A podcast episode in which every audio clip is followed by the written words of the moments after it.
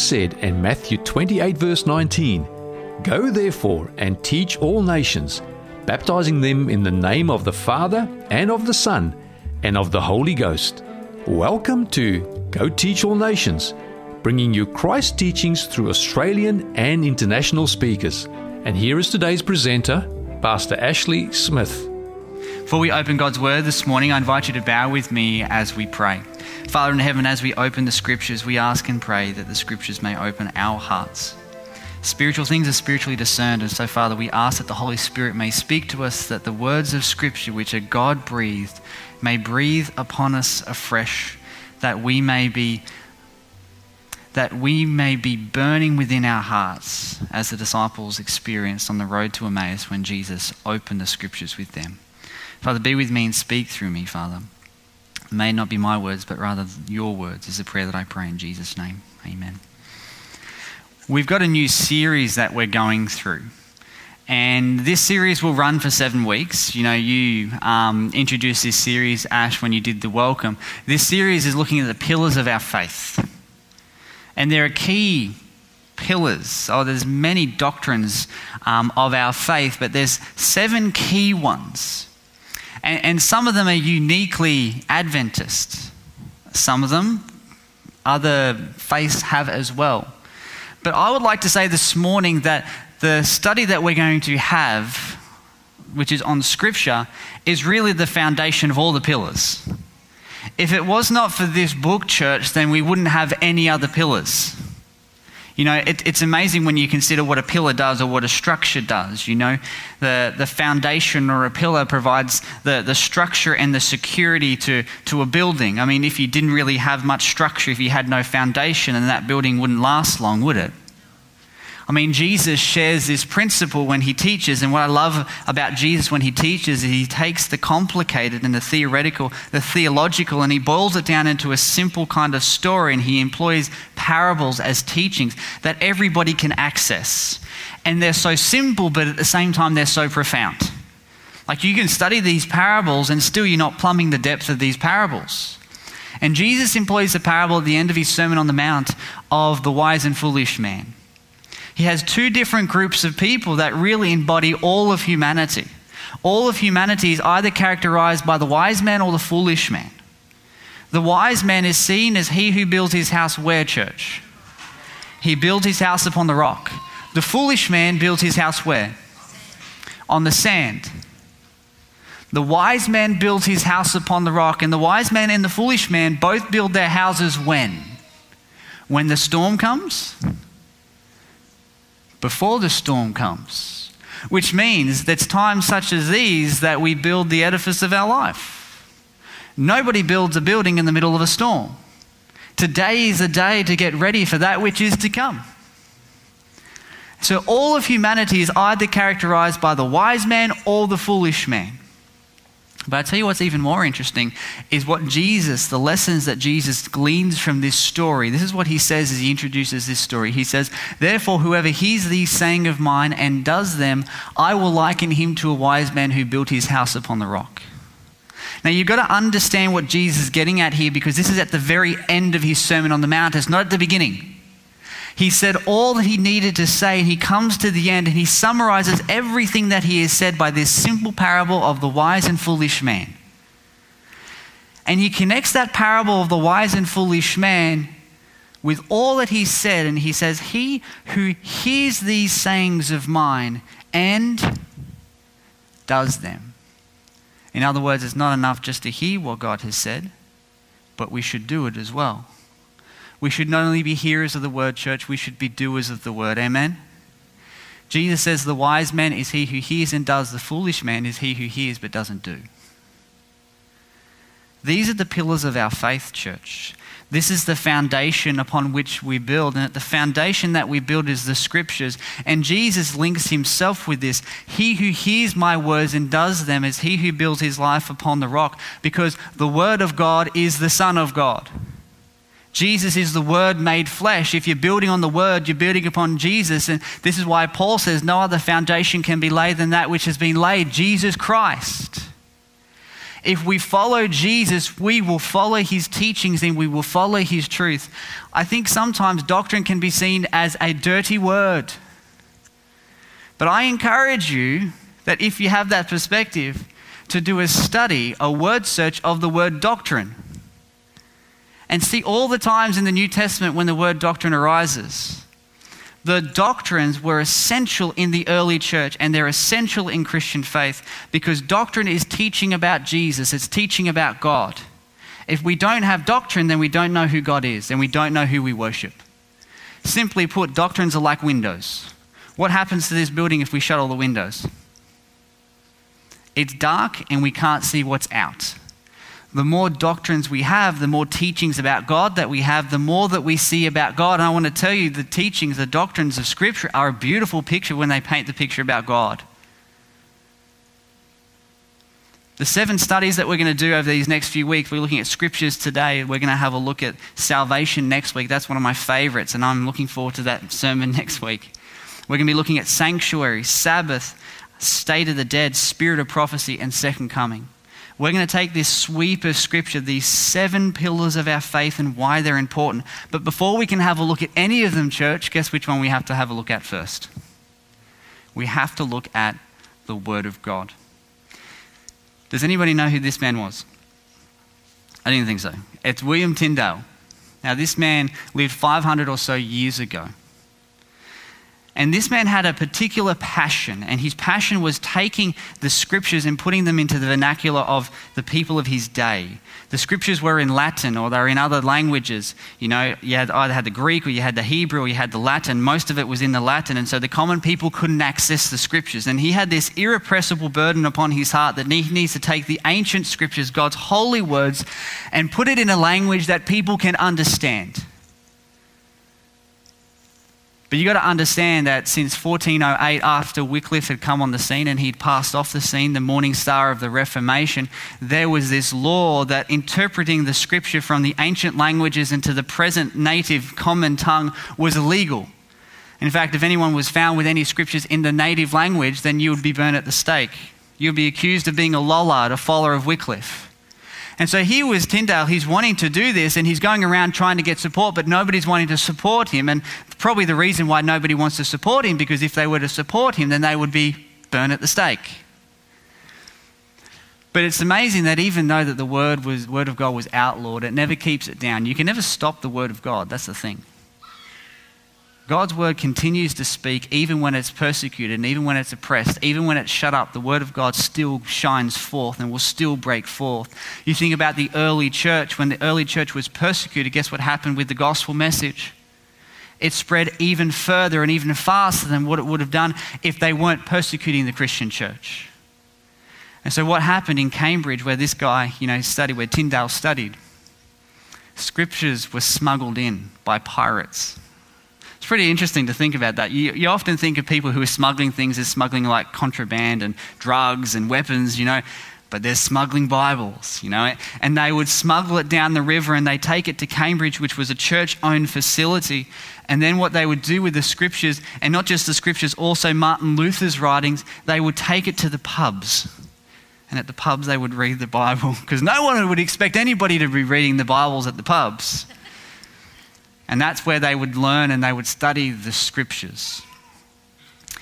It's interesting when you consider why this was such an important phase in the history of humanity, church. I fully believe it. I fully believe with all of my heart that the world is the way that it is in terms of the freedoms that we have today. It's because of the Protestant Reformation. I fully believe it. Men such as men such as Wycliffe, Huss, Jerome, Calvin, Melanchthon, Tyndale, all these great, great men, mighty men in the faith, and then a little bit later, Whitefield and Wesley, all these great men and women of faith who stood up and, and put the scriptures in the common tongue, radically changed the history of the world. And I want to tell you why that's the case. If you can keep a people uneducated, then you can keep a people controlled. And so, what the kings did and what the popes did is they kept the people uneducated because when they were uneducated, they could tell them what to do and how to do it, and they didn't have any reason to say otherwise. But the moment the scriptures were translated into the native tongue, people would be like, wait a minute, you're saying that and God's word says this. Illiteracy was prevalent. In fact, three decades after Tyndale's death, the bishop went to Gloucestershire and he actually talked to a number of clergy and he asked them a number of questions. And these are the questions that he asked, and these are the answers that he got. He asked them, How many commandments are there? And nine of them didn't know how many commandments there were. This is clergy, guys. 33 didn't know where these commandments appeared in the Bible. Most of them said Matthew. Eh, probably in Matthew. 168 couldn't even repeat any of the commandments. And so what we see here is just complete, you know, you know, there's biblical illiteracy. Nobody really knows much about the scriptures, and the reason why they didn't know much about the scriptures is because nobody was reading the scriptures. Even the clergy was ignorant about what the scriptures actually said because they would take the direct word from the popes and the councils. And Tyndale says, he says, no, we're going to put this into common language. And I want to show you the response. The response of the people when they heard the, the words of Scripture taken from the holy language of Latin and put into the common tongue. This is what it says. Wycliffe translated it from Latin into English. This is a guy in the 14th century. This is the aristocracy, the ruling class. The people had the power and the control. Not the angelic language. As a result, what was previously known only by learned clerics and those of good understanding had become common and available to laity. In fact, even to women who can read. As a result, the pearls of the gospel have been scattered and spread before swine. This is what this guy was up against. To take the Holy Scriptures and put them in the native tongue is to take the pearls of the gospel and cast it before the swine because it's being cast before the common people. Do you want to know the real reason why he felt that? It's because when this book was translated and put into the common tongue, it was a great social leveler. And when Tyndale did his, his translation of the New Testament, when he came to the word church, he didn't translate the word church as church. He didn't take ecclesia and translate it as church. Do you know what he translated it as? Congregation. Because he didn't want anyone reading it to think of the church structure. He wanted them to think of the body of Christ. He was trying to remove from people's understanding that we um, we should bow the knee to the authorities in Rome. We should bow our knee to Lord Jesus Christ. And then the Geneva Bible, which came a little bit later, they connected the word tyrant with king quite a lot. So much so that King James didn't like that. And so when you look at the King James Bible, you never see the word tyrant in connection to a king. It was a great social leveler.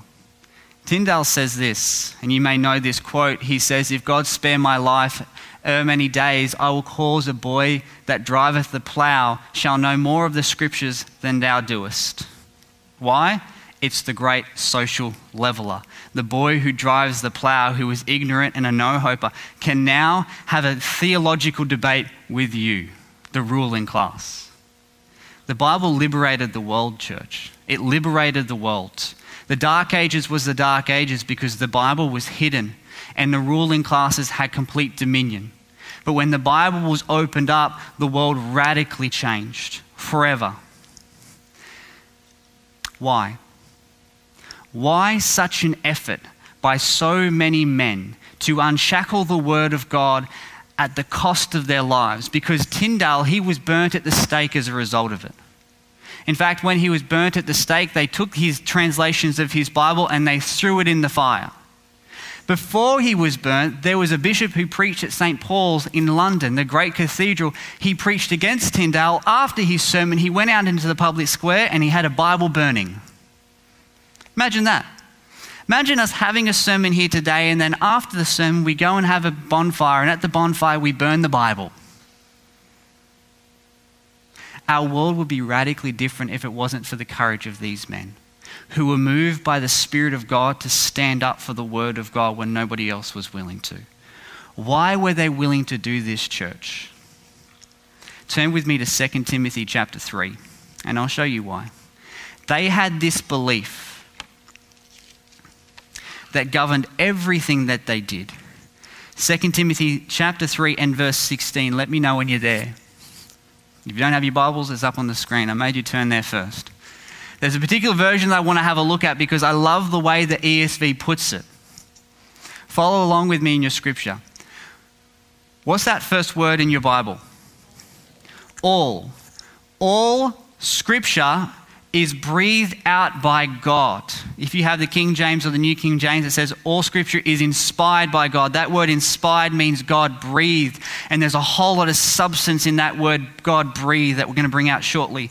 All scripture is breathed out by God and is profitable for teaching, for, for, and for training in righteousness. Why?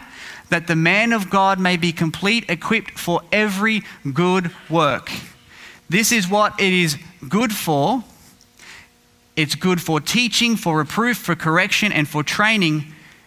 And this is what it does it completes and it equips. Now, I want you to think about this for a moment. All scripture is God breathed. Does that remind you of anything? Think about it. What does it remind you of? Adam. When God created Adam, remember when God formed Adam from the dust of the ground, and then what did he do after he formed him from the dust of the ground? He breathed into his nostrils the breath of life. God breathed, and Adam became a being. He became a living soul. When God breathes, guess what happens? That which did not exist exists. But it's not just in creation that we see God breathing and things coming to existence, it's also in recreation, yeah? When God saves. This is what Paul says. In Romans chapter 4, verse 17, he says, God who calls life to the dead and calls those things which do not exist as though they did. And when Paul is speaking here in Romans, he's speaking from the perspective of salvation or recreation. When God breathes, he creates Adam. When God breathes, he recreates our souls when God saves and when God creates. It's the creative saving power of God that when He breathes on you, He brings into life that which didn't exist. It's the power of God. Now, I want you to think about it. When Jesus healed people, what did He say? Some examples. He said, I am willing, be clean. Pick up your bed and walk. Lazarus, come forth. And when Jesus says those words, God breathes, and what happens? He is clean. He picks up his bed and walks. Lazarus comes forth. Why? All scripture is God breathed. Another question. When God said, Let there be light, how long did it take before there was light? When Jesus says, I am willing to be cleaned, how long did it take before he was clean? Why? Because that's the power of the Word of God. When the Word of God was shackled and held in the darkness during the Dark Ages, it still, it, it still shone forth. But when the Bible was translated into the native tongue and everybody had a Bible in their homes, guess what started to happen to lives? Lives started to change. When the Bible was actually a contraband, and it actually came forth for the first time. You think of what happened in the Soviet Union. Uh, we have a couple of people here who've done missionary trips there. When people received their first Bibles after it being illegal for so long, what did they do? They wept. Do you know what happens today? When things become, we become so used to things and it becomes so common, we begin to treat things as common, don't we? And that's what happened after the Reformation. What happened in France with the revolution and all of those things was because people had forgotten what the Bible had done and they associated the moving of the Spirit of God with the corrupt church of the day. Do you know what saved England from that? Do you know what saved England from going down the same path that the French that the nation of France did with the French Revolution. I believe it was men like John Wesley and George Whitefield who preached the gospel in the open fields. because they had exactly the same problem in France. But a reason like Charles Dickens, when he writes his book and says it was the best of times, it was the worst of times, it was the age of reason, it was the age of incredulity. He has that introduction to the tale of two cities, the city of Paris and the city of London. The reason that they're two different, you know, introductions, it was the best of times in England, it was the worst of times in France, is because of the preaching of John Wesley and the social reform that took place because the gospel touched and transformed lives as the word of God breathed on people. It's called conversion. Have you experienced it? When God speaks into your life, you're never the same again when you pick up this book and you read it and you realize that I'm not just reading words on a page, but I'm reading God's direct message to me, it does something within you and it changes you from the inside out. It's because God is breathing on you. And just as He said to that, that leper, He said, I'm willing to be cleansed, God is saying the same thing to your soul and you are clean. You take that message in 1 John 1 9 that says, If we confess our sins and He is faithful and just to forgive us our sins and to cleanse us from all unrighteousness, and we claim that promise in the name of Jesus because all the promises of Scripture are yes and amen in Him. And the moment we claim it, we believe that we receive it and we have it because God breathes, and the promises of God are instantaneous if we claim them in Jesus' name. The Word of God, when it collides with our life, changes our lives forever. My question for you, church, is how much time do you spend reading it? Or has it become so common that we put it on a shelf and it collects dust and we dust it off when we come to church for the Sabbath school lesson? The preacher puts these verses on the screen, so I don't even need to bring my Bible then.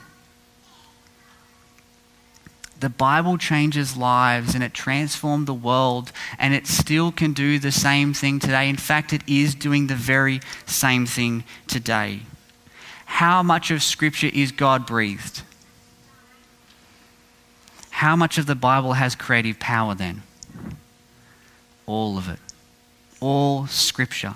The Bible is miraculous, not in the sense that it fell down from heaven, but in the sense it is God breathed and it has intrinsic power in it. God spoke to holy men, it says in 2 Peter, who then, through their own personality, their own flaws, their own weaknesses, assembled this amazing book that when you read the four Gospels, you get different glimpses of Jesus in all the four Gospels because they're communicating through their own personality. And then you can jump to the Old Testament, you can go to the book of Psalms and you see poetry, beautiful poems. Then you can jump to the book of Kings and you have all the history. it's just an amazing book. You can go to Daniel and you see the apocalyptic prophecies, and even in the same book, you have the stories. This is a masterful work. And it's not just the work of men, God used men, it is the work of God. And God forbid that we should look at this book and say, I think this part is inspired and I don't think this part is inspired. All scripture is given by inspiration of God, and it is not up to us to choose what is and what isn't. Because in doing that, we are putting ourselves above what God has said is truth. Now, We've looked at the what of Scripture. Let's have a look at the why. All Scripture is God breathed, it breathes life. What were those four things? I'm testing you now. What are those four things that 2 Timothy says the Bible does? It teaches, it reproves, it corrects, and it trains. Four things. We're going to unpack these four things. Now, why does it do these four things? We'll have a look at shortly. So, the first thing is that it teaches. What does it teach us, church? Well, it teaches us truth. And how does it teach us truth? It teaches us truth by declaring truth. It says, This is the truth. So, the Bible points out the wrongs. But it doesn't just point out the wrongs, it also communicates what is objectively true. The Ten Commandments. This is objectively true. You know, what would happen if everybody had a subjective understanding of the road rules? How would your drive home be? What would it be like? The Word of God tells you what is objectively true, and you can kick and you can scream and you can fold your hand, you fold your arms and you can put your head in the sand, but that doesn't change the fact that the truth is the truth. And sometimes the truth hurts. And sometimes, well, this is the case in our society today, which is redefining what is true and what is not. And all the lines are blurred, and you can have your truth and I'll have my truth. No, there is the truth. Jesus said He is the way, the truth, and the life. The Bible, what was it? What would it do? It would teach us by declaring what is true. And if the Bible would teach us what is true, then the Bible will always be opposed. It will always be opposed because there will be people who don't want the truth to be revealed because they have their own way and they want to enforce their own agenda upon society. That's what tyrants have always done. That's why they try to lock down the scriptures. That's why in the Soviet Union they didn't want the Bible to be released in the common tongue. That's why during the Dark Ages they didn't want the scriptures in the common vernacular, because the Bible declares what is true. And when the Bible declares what is true, we can then question what is false. And when you question what is false, you expose, you expose sorry, who is false. The second thing the Bible does is that it reproves. Who here likes to be reproved? The second function of Scripture is that it reproves us. It reproves us by confronting the brokenness in our own lives. Now, this is not a comfortable thing, but this is a necessary thing. In order to grow, in order to improve, you have to be reproved. And so the Bible declares what the truth is through teaching and it reproves us of what's wrong. Now, the thing is, for my life, and I know for your life, there are times where I go to empty wells, hoping that they will satisfy me. And when I open the scriptures and I spend time reading the scriptures, God may have a verse or a story that speaks directly into that space. Has that happened to you before?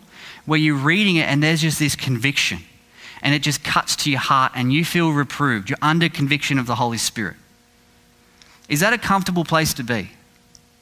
No, but is it a beneficial, is it a beneficial place to be? Absolutely. And God will cut your heart. We see in the book of Acts on the day of Pentecost when Peter got up and he preached the word of God. What does it say happened to those who were listening? They were cut to the heart because the word of God reproves us of sin. The third thing that it does is that it corrects. It corrects us by promising possibility. Now, this is the beautiful thing with Scripture. God doesn't just reprove us of sin and leave us there. What does He then do? He shows us of what can be and what will be if we believe the promises He has given to us. Now, the thing with God is He will show you your state. He will reveal to you what you are outside of Him, the path that you have chosen, the sins that you have committed. But He won't leave you there. He'll point you in the direction of the Savior. This is called repentance. You see what you've done, you see where you've drifted, you see where you've fallen. And he says, This is the new way, let's walk in it. And you're walking in my promises because my promises are God breathed. I'm giving you a new life, I'm giving you a new future. I'm giving a hope that you don't deserve, but I'm giving it to you anyways. The fourth thing that Scripture does is that it trains us. And it trains us by challenging us to move forward. In other words, we don't stay where we are because then we stagnate we move forward in faith. We journey, and God challenges us on this journey. That's why the Christian life is characterized by a race or a walk. Let us run with endurance the race that is set before us because God wants us to advance in our Christian understanding and our Christian experience. We never stay where we are. We always move forward, looking unto Jesus, the author and finisher of our faith. For the joy that was set before him, he endured the cross, despised the shame, and sat down at the right hand of the throne of God. It's amazing what the scripture does, church. The scriptures teach us by declaring truth, they reprove us by correcting and confronting our brokenness. They correct us by promising possibility, and they train us by challenging us to move forward. Man shall not live by bread alone, but every word that proceeds from the mouth of God. If this is not your staple diet, you could never be taught, you could never be reproved, you can never be corrected, and you can never be trained. The Word of God has its place. And not just a place amongst many other places, it has the place. My question does it have the place in your life? You may think that I keep coming back to this point, but I'm going to keep laboring this point because this is the most important point. The Bible, church. The Bible is not just something that we open once a week. And it's not just something that we open once a day. It's something that we live moment by moment as we meditate upon His words, where we hide His words in our heart that we might not sin against Him, where His words become so much a part of us that God is living in us to work according to His good pleasure. I encourage you to read this book, to read the scriptures. All of these things the teaching, the reproving, the correcting, and the training all for a particular purpose. And what's that? That the man of God may be complete. You will not be complete without the Word of God. It is impossible. Rosie was sharing before, you know, as she, she before she sang that song, she came to faith because of reading the Bible. I remember as a young adult, my bearings were all over the place, and I sat down and I read the scriptures, and I knew that I was in the wrong and that I needed to come home. And the good thing is, the Bible revealed to me where I had gone wrong and it pointed me in the direction of home. The Bible does that because it wants you to be complete. Now, the thing is, the Bible doesn't just save you for the sake of you. It doesn't save you selfishly because every true Christian, you know, is a Christian who lives for others. It doesn't just save you and then you sit in isolation and live a Christian life in isolation. It saves you that you might be a blessing. You're not just completed, you're also equipped. You're equipped for service, you're equipped for labor. God puts you forward. He saves you that you might be a blessing. In other words, you are blessed that you might be a blessing. You are saved that you might be an instrument in His hands to bring about the salvation of others. God uses you to do those things. And, and what foolishness that God would choose people who had to be reproved and corrected to declare His name. That is the foolishness of preaching. And preaching isn't just somebody standing up in front of a group of people and proclaiming a truth. Preaching is coming alongside somebody and speaking words of life into people's life. It's the public and it's the one on one. Jesus spent a lot of time one on one with people, pouring his life into them because he was breathing the scriptures and the truths to them. The Bible cuts, it really does. Paper cuts aren't comfortable. The Bible will cut because it reproves us and it corrects us. And those are things that we tend to avoid. Am I right with that, or is that, is that only me? Who here likes to reprove others? Don't raise your hand. Who here likes to be reproved? Some people do. Like, th- there is a benefit in it. But just the thought of it doesn't sound nice, does it? The key role of the Bible is to reprove us. Why? because God knows that there is no salvation where we presently stand. He knows that we need to see the plight of our condition that we might be willing to reach out and receive the salvation that He has for us. And so He reveals this. But whilst the Bible cuts us, church, it cuts us to save us. God is not a butcher when He cuts, He's a surgeon. And He cuts us to save. And He makes us feel uncomfortable that we might find our comfort in Him. And the thing is, we can run to many different things to try and find comfort, to try and find security, and to try and find peace. You can run to the bottle, and you might have security for a while. You might have peace for a while. You might have comfort for a while, but it's only a while. And then the reality is going to dawn upon you that this empty well that promised you this peace and this security is actually not as satisfying as you thought it should be. Or you could run to sport or you can run to video games and you can throw yourself into these things to distract your mind and distract your heart from what you know that you need. And God will come and He will reprove you of those things because He knows that there is no life there. There is only life in Jesus. And once He awakens us to the plight of our condition, then He can start doing something inside of us that only He can do.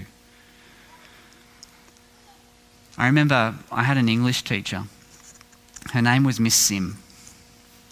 And I did not like her classes. I did not like her classes. I don't know who likes English classes, full stop, but I really didn't like her English classes. In year 11 and 12, she was our English teacher, and she had an interesting method of teaching. She would actually, once you arrived in class, you know, you'd all take your seat, and she'd have this big kind of um, kind of wad of papers and either they were poems or they were newspaper articles or they were chapters in books or whatever it was, you know. And she'd go around and she'd give one, like a, whether it was a poem or whatever it was, to every single student in the class. Everyone got one. And then after everybody got one, she's like, okay, I want you to read this and then write me an introduction to an essay. That's if we had a single period. If it was a double period, I want you to write me an essay. I want you to read this and write me an essay. And it's not like you could just kind of pretend to do it but not do it because what she would then do is she would then choose somebody. She'd be like, Ross, read, read out to the class your introduction. And you'd read out your introduction and, and then you like, everyone's watching her face and she's like, she's like, hmm, that's really good. Or she's grimacing, you know, if, if it's not very good, you know. And it was like this shame. Because after you read out your introduction, she's like, okay, so what can we do to make that better? And in front of the class, the whole class would contribute to making the introduction better. And so you felt like a fool if you didn't apply yourself. But I want to tell you something. As much as I hated that class, I tell you what, out of all my classes at school, that's the one where I learned the most. I wouldn't recommend that style of teaching, but I'll tell you something, I learn a whole lot through the correction and the reproof. You see what I'm getting at here? Reproof is necessary if we want to grow. If you don't want to grow, then never allow yourself to be reproved. Constructive criticism is necessary. We may think that we're pretty good, and we will convince ourselves that we're pretty good if we're not reading the Word. But once you read the Word, you realize how, how we're not all that good. And you come to the book of Romans, and Paul puts it so eloquently, where he's like, he's quoting all these Old Testament verses, and he's like, There is no righteous, no, not one. And he says, Our mouths are open tombs. That's the reality of humanity. In order to be able to grow and become more than what you are, you need to be confronted because you cannot change what you're not willing to confront. And being challenged is not comfortable, but it is necessary if you want to grow. The Word of God is quick and powerful, it says in Hebrews and sharper than any two edged sword, piercing even to the vision of soul and spirit, joint and marrow, and a discerner of the thoughts and the intents of the heart. If you're not reading the Word of God, then you're having a very subjective view of your own reality, and you will convince yourself of anything. But if you're reading the scriptures, then you will have an objective view, and that view is God's view of your true reality. And once you see your true reality, you will then long for the salvation that only He can provide. That's what the Word of God does. As human beings, we have this Luciferian tendency to make ourselves our own kings and queens of our own universe. And one of the best things to disrupt that is to have kids. You realize that life's so much harder. And the things that you once did, you can't do anymore or ever again. We like to make ourselves the gods of our own world. I mean, that was the first promise, wasn't it? That Satan gave to Eve. Eat this and you'll be like God. We like to make ourselves the center and we lose our bearings. But we need a recalibration because when we come to the scriptures, we realize no, no, no, no, no, no. There is only one king, and in his kingdom, we serve and it challenges the philosophy of the world, doesn't it? The world is all about me and how much I can earn, how much I can gain, and I post it all on Instagram or social media or TikTok or whatever it is so I can show people the life that I'm living when it's not really the life I'm living. It's just this vain expression of what I hope my reality to be, but what it's not really. And I'm so grateful the other day that Rosie put up a picture of our kids and it was the reality. It was them all screaming at the same time. Anyone see that one? Because it's so easy for us just to put up pictures, oh, look at these cute, adorable little babies, when that's not always the reality. We like to portray what's not really the truth, and we convince ourselves that that is the truth. You know, the Bible exposes our sinful intentions, it reveals to us the wrong things that we do. But even, it even exposes to us the right things that we do for the wrong reasons. It challenges the motives of the heart. The Bible changes lives because God speaks through it.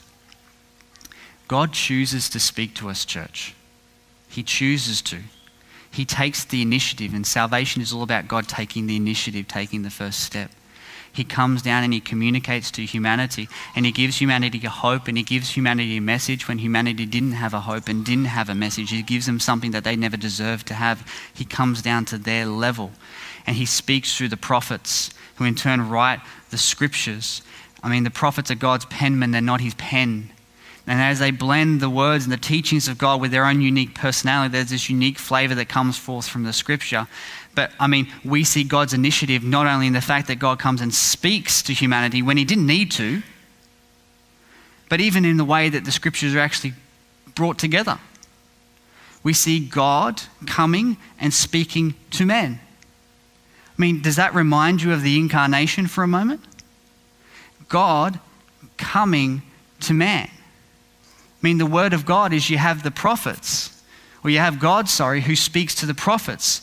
There's the divine and there's the humanity, which brings about the word of God. Yeah?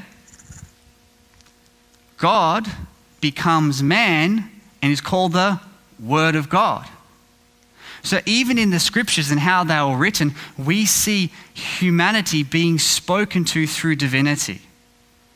Jesus is the Word of God. He's the Word made flesh. And even in the way the scriptures are brought together, we see this whole doctrine of the incarnation where God becomes man to communicate to man and to save man. You see that?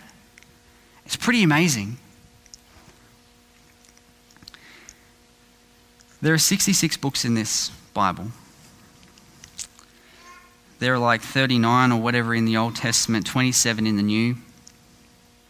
It was written from 1500 BC to 100 AD on three different continents, three different languages. It was written by kings and peasants, fishermen and scholars, philosophers. It was written by tax collectors and peasants and shepherds. But it all comes together with one consistent theme and message. And that's Jesus. That's remarkable. The great story of all of these stories is centered in the person of Jesus Christ. And it's not centered in the person of Jesus Christ for some egotistical reason. Because Jesus became man, God became man, the infinite humiliation of his incarnation. We see this God taking the lofty themes of salvation and fitting it into human language.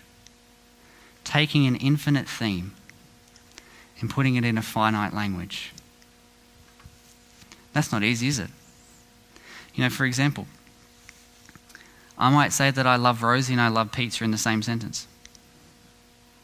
But you would hope that I love Rosie more than what I love pizza but I've used the same word to describe it. You see the limitations of human language? And so, these great principles, these great teachings of salvation, these infinite themes that we'll be studying for eternity, God takes them and He puts it in words. And the amazing thing when He puts it in words is, you know, we, we could study it for eternity and we'll never be plumbing the depths because how can we search out God? But we see windows all throughout Scripture. And I'll give you some examples from the symbols in prophecy, where we see the first messianic prophecy in Genesis chapter 3, where God addresses a serpent and says, talking about the Messiah who is to come, He will bruise your head, but you will bruise his heel. We see it in the Old Testament stories where Abraham takes his son Isaac up to Mount Moriah, and the father is willing to sacrifice his son, and Isaac is willing to lay down his life. We see the window, the picture of father and son suffering at Calvary, yeah? We see Jonah as he was thrown into the water and he was in the belly of the fish for three days and three nights. We see Jesus in the heart of the earth for three days and three nights. We see Joseph, who was sold by his brothers into slavery for 20 pieces of silver. We see Jesus, who was betrayed by Judas for 30 pieces of silver. And all of these little stories paint a big story of the the story of Jesus. They all find their reason in their emphasis in Him. We come to the sanctuary, and each and every day with the evening and the morning sacrifice and all the other rituals in between, we see the sacrifices brought to the sanctuary, prophesying, foreshadowing the Lamb of God who is to take away the sins of the world. We see the, the, the, poets in the Psalms, we see David talk about the Messiah's dereliction cry, where he says, My God, my God, why have you forsaken me in Psalms 22? And then he sees the glory of resurrection, where he says in Psalms 16, You will not let your Holy One see corruption. We see it in the prophet Daniel the prophet Daniel, who talks of the timing of the Messiah. We see it in Isaiah, who talks about the suffering servant. And then we see Jesus take it all and summarize it on the road to Emmaus. And he expounds to them the scriptures, the things concerning himself. It's all about Jesus. Jesus connects all of those dots, and it's all centered in him. It all tells us the same story, but it tells us in different ways. It's like they're trying to capture something that cannot fully be captured and to contain something that cannot fully be contained. You kind of get that feeling when you read the scriptures sometimes. It's like human language is just not enough. It's like trying to explain what a sunset looks like to somebody who's never seen. Or a beautiful piece of music to someone who's never heard. How do you take that and put it in human language and put finite words to infinite themes? But yet God still comes and He still speaks. And then the ultimate revelation comes, church, where the Word became flesh and He dwelt amongst us. And we beheld His glory, the glory as of the only begotten of the Father, full in grace and truth and everything that we were reading about, everything that was prophesied, we see it with our eyes. And we see it healing. We see it restoring. We see it saving. We even see it rebuking, reproving, correcting, training, teaching. And then we see it dying. This is the Word of God. And you know, the New Testament authors, they have just as much trouble as the Old Testament authors in trying to explain what's going on. And they're like, He justifies, He redeems, He reconciles, He atones, He delivers, He saves. It's like, how many words can we throw at this and we're still not getting the completeness of it? You know what I mean? We're trying really hard here, but human language is just not enough. And that's why John says, you know, to know him is to have eternal life. The scriptures are so important, church, but I want to tell you what I'm looking forward to the day where I can see Jesus face to face. And all those questions that I have, he answers. Jesus is this book because he's the Word of God. But I'm looking forward to the day where I see the Word of God in the flesh doesn't mean that I don't appreciate this. I think half of my sermon, you know, all of my sermons communicate how important this book is. But I'm so looking forward to the day that I can see him with my own eyes and touch him with my own hands. This is not just any book, church. This is God's book. It's not just a book in the, the list of many others that's put on some kind of shelf with the bookends at the start and the end. This is the book. This is the only book. This is, this is the only book to life. It is the Word of God and it is God breathed. And when we read it, God breathes on us. And we receive the creative power and the recreative power that only He can bestow. That's why Peter says as we close, and we have the prophetic word more fully confirmed, to which you will do well to pay attention as to a lamp shining in a dark place, until the day dawns and the morning star rises in your heart. More fully confirmed? You mean more fully than Jeremiah? More fully than Moses, Peter? More fully than Isaiah and all the Old Testament prophets? We have the prophetic word more fully confirmed? Yes, because Jesus connects all the dots. You take Jesus out of this story, it doesn't make sense. If he's the center of this story, it all makes sense. It all makes sense. This is why Hebrews says, long ago, at many times and in many ways, God spoke to our fathers by the prophets. But in these last days, He's spoken to us by His Son. If this book is what it says it is, and I believe so with all of my heart, if this book is what it says it is, a God breathed message, then I ask you a simple question as we close. When's the last time you read it? I mean, really read it. Not just the verse of the day that pops up on your phone, but really read it. Not for information, but to find a person. Person of Jesus. Because he ain't hiding. He's not hiding behind the pages, you know, trying to get away from you. The Bible says, Seek me and you shall find me when you search for me with all your heart. All the scripture is God breathed. How could God be hiding if all of it's God breathed? The question is whether we're seeking for Him with all of our heart. The scriptures will teach you, they will reprove you, they will correct you, they will train you, and they will complete you because they save you. There is no other book that I know of that will do that. And yes, you will have moments where you feel challenged, but then there will be other moments that you experience great joy. There will be moments that you are absolutely confused, and then there will be other moments where you have astounding clarity as you study the Word of God.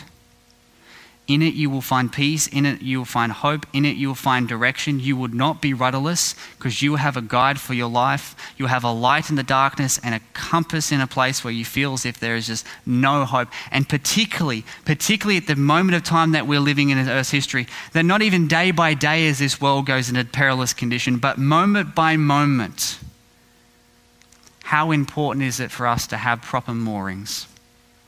how much more important is it for us living at this time in Earth's history to have a foundation to build upon which will never fail and never fade? Today is the day to build this house. The wind will come, the storms will rain down, but the word of God endures forever. Where are you building your house, church? For as for me and my house, we will serve the Lord.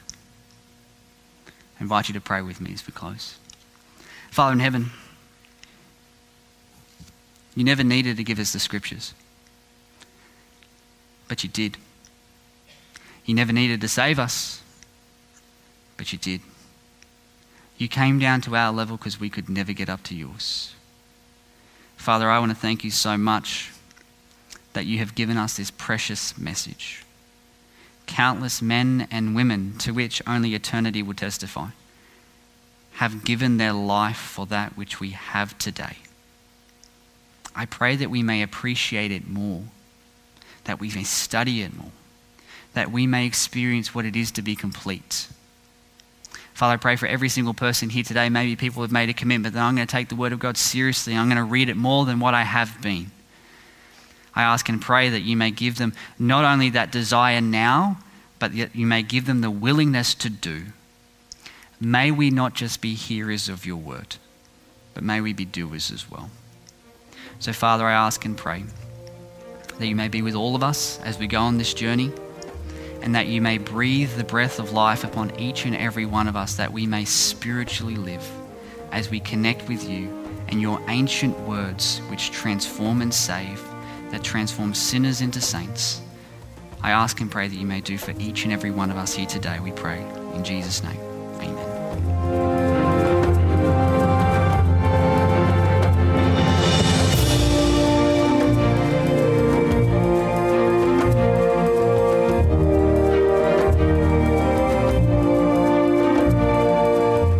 This message was made available by the Murwillumbah Seventh day Adventist Church. For more resources like this, visit their Facebook page, Murwillumbah Seventh day Adventist Church.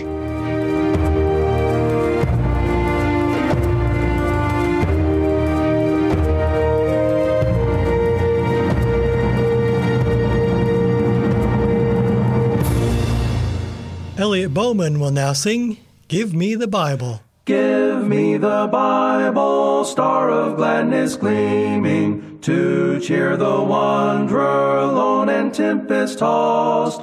No storms can hide that radiance peaceful beaming, since Jesus came to seek and save the lost. Give me the Bible, holy message shining. Thy light shall guide me in the narrow way. Precept and promise, law and love combining, till night shall vanish in eternal day. Give me the Bible when my heart is broken, when sin and grief have filled my soul with fear. Give me the precious words by Jesus spoken. Hold up faith's lamp to show my Savior near. Give me the Bible, holy message shining. Thy light shall guide me in the narrow way. Precept and promise, law and love combining, till night shall vanish in eternal day. Give me the Bible, all my steps enlighten. Teach me the danger of these realms below. That lamp of safety o'er the gloom shall brighten. That light alone the path of peace can show. Give me the Bible, holy message shining. Thy light shall guide me in the narrow way. Precept and promise, law and love combining, till night shall vanish in eternal day. Give me the Bible, life immortal. Hold up that splendor by the open grave. Show me the light from heaven's shining portals. Show me the glory gilding Jordan's wave. Give me the Bible, holy message shining. Thy light shall guide me in the narrow way. Precept and promise, law and love combining, till night shall vanish in eternal day. It's good to be with you again today, folks, to share a poem that I've written. My name is William Ackland, and this particular poem is about a mysterious quality that Christians need in their lives, and it is entitled Faith. At peace with Thee. Though often clouds may cover winter's sky and darken sun's warm and cheering ray, I cannot see the path ahead, but faith's discerning eye can pierce the gloom, and in the far beyond discerns the one who'll guide me in his way. I'm trusting thee, though some may often doubt and question why. It is enough for me to serve and pray, just trusting thee for wisdom now and for the will to try. In trusting and in doing, doubts are gone, and in their place, new faith has come to stay. I'll rest in thee. Amid the resting ways of foe and friend, no boon or bane can turn my steps astray at rest in thee. And with the resting, trust him to the end of this earth sojourn, be it short or long. Faith's eyes will see my faith's reality. This program has been brought to you by 3ABN Australia Radio.